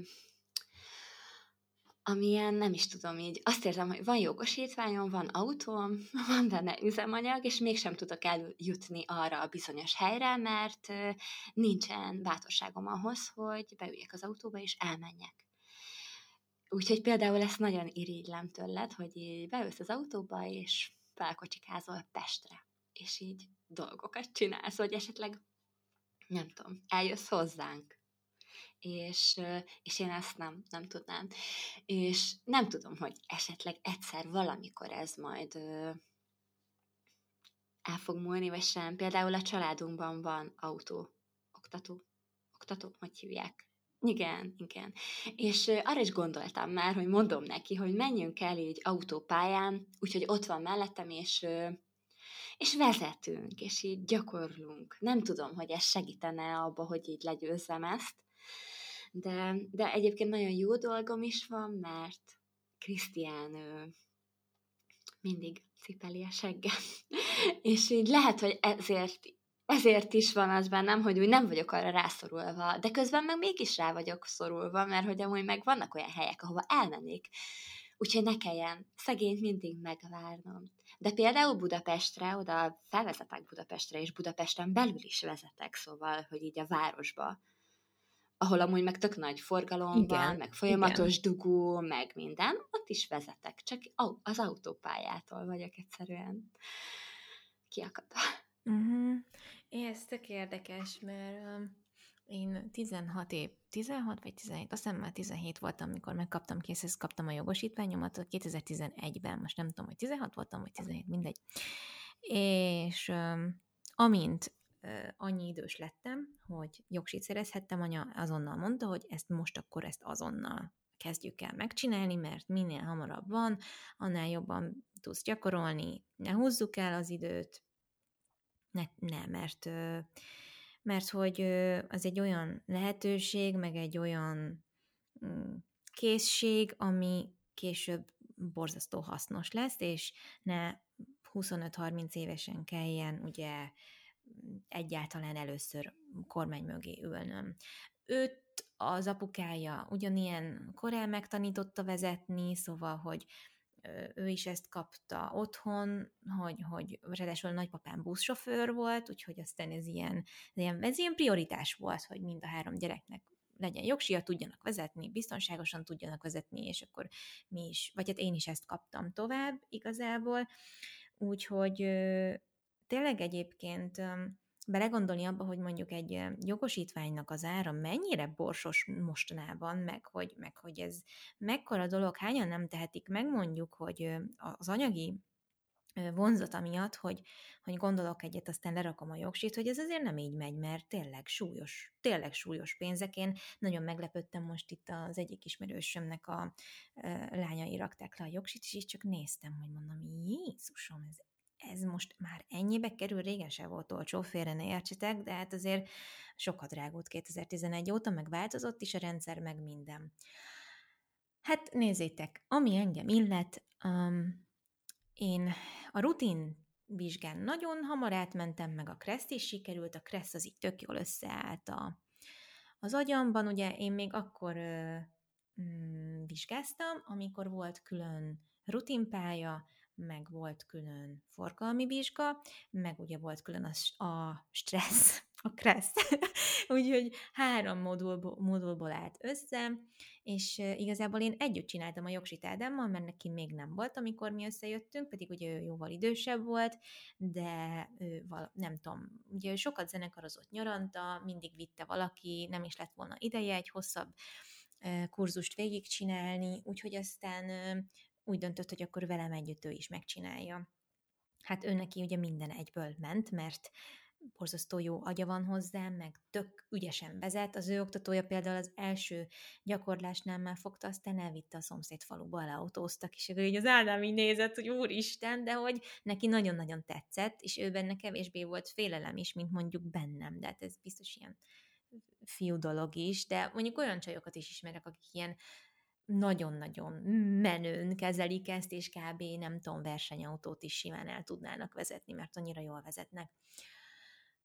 Úgyhogy tényleg a vizsgáktól én is stresszeltem, meg hát ugye én itt szombathelyen tanultam vezetni, ami sokkal kevésbé forgalmas. Hát ez is tud nagyon forgalmas lenni, de sokkal kevésbé mondjuk, mint Budapest, és ezt egy kicsit sajnálom, hogy nem a Budapesten töltött évek alatt szereztem meg a jogsít, mert hát oké, okay, hogy addigra már volt jogsim, de hogy mivel én csak ezt a forgalmat ismertem meg, itt tanultam, ehhez voltam hozzászokva, én sok évig hallani is akartam róla, hogy Budapestre egyedül fölmenjek, ugyanúgy, mint te, hogy a, a budapesti forgalomból vezetni én parkolóhelyet keresni? Biztos, hogy nem. úgyhogy, úgyhogy nem igazán.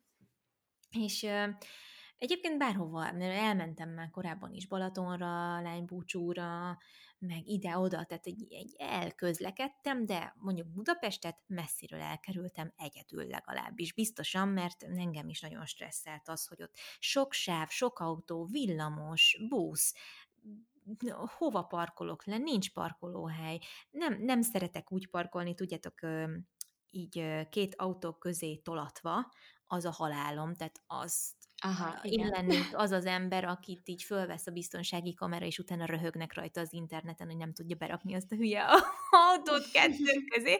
Szóval, hogy nálam például a parkolás egy ilyen, hogy, hogy olyan helyre szeretek beállni, ahova csak így be tudok kanyarodni, és legalább kettő hely van. Igen, igen, igen, én is, én is. Vagy úgy megállok az út mellett, hogy legalább kettő autónyi, vagy három autónyi hely van, és csak így le tudok húzódni, és akkor puff, leparkoltam. Tehát mondjuk így, például amikor Amerikában voltunk, ez annyira jó volt, hogy ott akkora parkolóhelyek vannak, mert ugye nagyobbak az autók, tök sok hely van mindenre, eleve mondjuk az a, az a közeg az jobban az autós közlekedésre lett már kitalálva, itt ugye... Meg hát ott mekkora autók is vannak, hát, nem? Persze, hogy ne. Mindenféle ilyen jeepek, meg tudom én, SUV-k, szóval, hogy ilyen nagyon nagy autókra vannak ők berendezkedve, és hogy nem kell azon aggódnod annyira, hogy most hova parkolsz le, mert max lemész egy uh-huh, garázsba, vagy nem tudom. Ja, hát a másik parán, az az, hogy lejtő, kézisfékes indulás, és ah, visszagurulok. És igen, ez a rémálmom, hogy egy úristen! Oh, ja, én, én egyetlen egyszer volt olyan, hogy egy bevásárló központba lementem a mélygarázsba, és jöttem fel, és tök ideges voltam, mert akkor, ez most voltam, hogy nemrég, mert hogy a mor még ilyen nem tudom, 6-7 hónapos volt, szóval azért kisebb volt, és egy ilyen fél órára eljöttünk otthonról, uh-huh. és ott hagytuk a két gyereket anyáéknál, és akkor ideges voltam, hogy jaj, menjünk már vissza, meg hogy nem tudom, és, és, és ott álltam, és nem tudtam elindulni, és vagy háromszor lefulladtam, mondom, basz meg nem hiszem. És az volt a szerencsém, hogy nem jött mögöttem senki, mert amúgy vissza is gurultam egy kicsit, uh-huh. és így pedig amúgy nem is volt olyan meredek, de nem tudom. Uh-huh. Meg amúgy jó is mondtad, hogy ez a sávokat, már hogy nekem, na például az autópályán ez az, ami idegesít, a, a, a, a sávok, hogy ugye sávokat kell váltani, meg hogy meg, meg igazából szerintem az is, hogy gyorsabban, gyorsabban megyünk ott, és akkor még közben sávot váltani, szóval így, így az összességében ez. Meg hogyha ott beléd mennek, vagy hogyha ott valami történik, akkor, akkor az ott akár végzetes is lehet. Ebben abszolút igazad van. Egyébként Tudjátok, hogy bennem mikor változott valami nagyon, és hogy így már mászkálok föl Pestre, meg ide-oda, meg ha azt mondják, hogy akkor most menjél Horvátországra, és vegy, vezessé 8 órát Dubrovnikig, vagy nem tudom mennyi idő alatt lehet leérni, akkor gond nélkül azt mondom, hogy persze menjünk, de én nem voltam ilyen, mert mm, mondjuk ez egyébként egy kicsit így nevelésből is jön nekem, hogy egyrészt ilyen két, két élő dolog ez. Egyrészt azt láttam, hogy anya is, meg apa is mind a kettő borzasztó jól vezet, és soha nem féltek az autózástól, volt már autóból esetük is egyébként majdnem, tehát tényleg tök veszélyes helyzet volt, kórházba is voltak utána, az egy ilyen elég nehéz időszak volt, összem én harmadikas voltam, amikor ez történt, és még utána is az volt, hogy, hogy gond nélkül visszaöltek az autóban mindketten, nem volt bennük para miatta, tehát hogy amúgy bennem ilyen tök pozitív példa, példákként élnek ilyen szempontból, de közben meg folyton azt hallgattam, hogy fú, hát azért az autópályán nagyon kell vigyázni, az autópályán inkább Ádám vezessen, bla bla bla bla bla bla. Tehát, hogy konkrétan én engem meg tökre féltett mondjuk anya, hát most már inkább csak anya, mert ugye mire én vezettem, apa már nem élt sajnos, de, de hogy közben meg tök féltett ezektől a dolgoktól, és akkor így belémült egy ilyen kis félelem, hogy fú, az autópálya veszélyes, én ott biztos nem tudnék vezetni, én nem mhm. vagyok olyan ügyes, mint Ádám, én egyébként is csaj vagyok, nem tudom, pedig ezt amúgy senki nem tuszkolta belém, vagy plántálta belém, csak valahogy mindig ez volt, hogy fú, ott nagyon kell, nagyon kell figyelni, meg ott nagyon veszélyes, meg mit tudom én, és ö, amúgy meg, ha együtt mentünk családként valahova, kisgyerekként is, mindig apa vezetett. Soha nem anya. Nekem az igen, mindig igen. egy ilyen férfias dolog volt, nekem ez egy mm. ilyen tök maszkulin, ö, dolog, hogy ha be, megyünk valahova, akkor, akkor a férfi ül a volánnál. Aztán most nem tudom, lehet rám így furán nézni, de valahogy nekem ez. Én nagyon szexinek is találom, ha egy férfi jól vezet, az nekem nagy tökre bejön, hogyha így ért az autókhoz, jól tud parkolni, nem tudom, jól kezeli ezeket a helyzeteket, az nekem egy nagyon-nagyon ilyen vonzó férfias dolog. Igen, igen. Ö, és, és akkor én meg szeretek ott ülni, mint a nő, és akkor így oké, okay, tessék, és akkor most belementünk egy ilyen nagyon szélsőséges gender témába, de mindegy, nem folytatom. A lényeg... Igen, a... egyébként nálunk azért nagyon megvannak így, vagy hát nincsenek meg ezek a szerepek, hogy női férfi, hanem ugye mindenki csinál mindent, de hogy ebbe én is egyetértek, hogy én mindig mondom neki, hogy hát mhm. az a férfi dolga, hát üljél oda olyan jó, hogy te vezet. Igen. És, és aztán most egy, nem tudom, egy éve kb.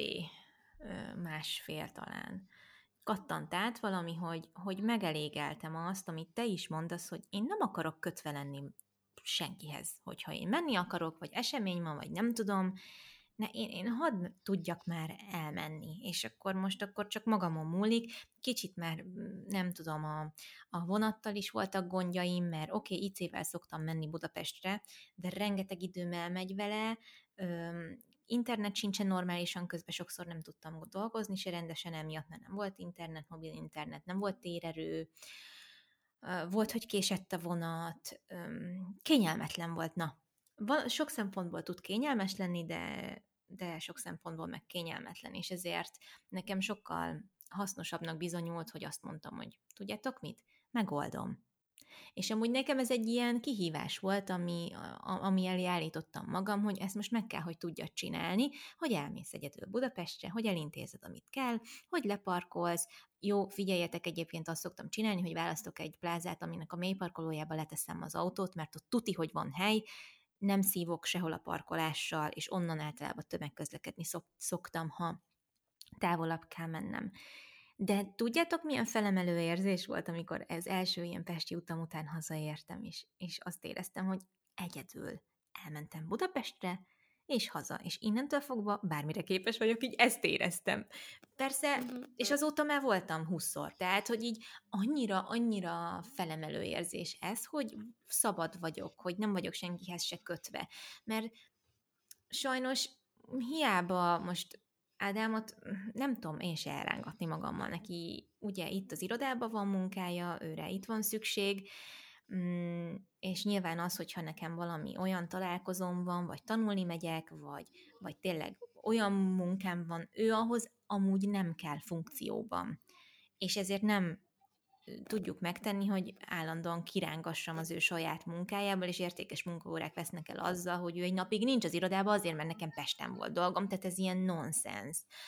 Úgyhogy aztán aztán ez engem, nekem egy idő után terhes lett ez az érzés, hogy, hogy én komolyan ahhoz vagyok kötve, hogy el tud-e jönni az irodába, vagy nem, mondom, nem. Nem, én ehhez nem akarok kötve lenni, és aztán, és aztán azóta nem is vagyok, és ez annyira király, meg nyilván a gyerekek nek is jó azt mutatni, hogy, hogy, hogy ez egyfajta önállóság, ez egyfajta bátorság, ez a normális élet része, hogy te nagyobb utakat is megteszel, nem tudom, tehát hogy így örülök annak, hogy nem azt látják, hogy én félek, és inkább várok valakire, hogy megoldja helyettem, érted? Szóval, hogy Na, most ezzel... Én ne érteném. Igen, szóval, hogy félre ne érts, és tudom, hogy ez téged is belülről biztosan frusztrál, mert én ugyanebben a cipőben jártam, aztán egyszer csak kizökkentem ebből, de mondjuk nem tudom, hogy mi kellett hozzá, valahogyan hetekkel előtte már, meg már több hónappal előtte így mondogattam magamban, hogy bakkert, tudom a kreszt, tudok vezetni, nehogy már ne tud, nehogy már ennyire rettegek a budapesti forgalomtól. Most basszus, és ez egy pont egy olyan helyzetben volt, hogy itt szombathelyen belül vezettem, és fú, tök nehezen tudtam sávot váltani, millió autó volt, és amikor így tényleg kicsit ilyen leízadtam, egy olyan helyzet volt, hogy fú, basszus, ez most nem volt egyszerű, de megoldódott, útfelújítás is volt. Tudjátok, amikor ilyen, ilyen ultra rossz közlekedni, Igen. mert sok az autó, nem úgy vannak a szabályok, mert sávelhúzás, módosított lámpa, irá, lámpás irányítás, szóval minden, amit akartok, és akkor mondom, figyelj, ezt is megoldottad most igazából. Budapesten se sokkal rosszabb, tehát maximum kicsit lassabban mész, maximum megvárnak, és akkor mi van valahogy mindenkinek be kell gyakorolni. És aztán, és akkor ezeket így mondogattam magamnak, hogy de, igenis meg tudod csinálni, igenis tudsz vezetni, jól vezetsz, most miért ne? Úgyhogy az autópályán nem kell beparkolni két autó közé tolatva, úgyhogy Ja, egyébként abban igazad van, hogy tényleg veszélyes, és ezt nektek is mondom, hogy ö, ott is gyakorolni, gyakorolni, gyakorolni, mert az autópálya tempója tényleg más, hogyha ott valami félre megy, mm, az tényleg nagyon gáz, és csak az úton legyen a szemetek, mert uh-huh. nagyon hamar, nagyon-nagyon para dolgok tudnak történni, és egy pillanatra lenézel a telefonodra, ami amúgy tilos, nem szabad, aztán véletlenül valaki elakadás jelzővel megáll melletted, az te puff 30 autó összemegy. Szóval, igen, ja, igen. nagyon. Még csak annyit hozzátennék, hogy nekem valószínűleg az is benne van, hogy ugye akkor lett meg a jogsim, amikor megszületett, vagy hát amikor a hasamba volt a Léna, Igen. és ugye nem volt időm gyakorolni előtte, és hát nem az újszülött gyerekemmel szerettem volna, és, és azóta meg így, így valahogy annyira kényelmes volt eddig az, hogy Krisztián mindenhova elvitt, hogy így nem is szorultam erre rá. Most viszont egyre többször érzem azt, hogy így elveszek magamtól lehetőségeket azzal, hogy mindig őt várom, és hát nyilván ő sem tud mindig, ö, mindig elvinni mindenhova, uh-huh. és, és most, most, a, most vagyok abban, hogy így ö, azt érzem, hogy egyszer el kell mennem valahova autópályán vele, és akkor onnantól biztosan könnyebb lesz majd, és akkor mindig gyakoroljuk. Így van.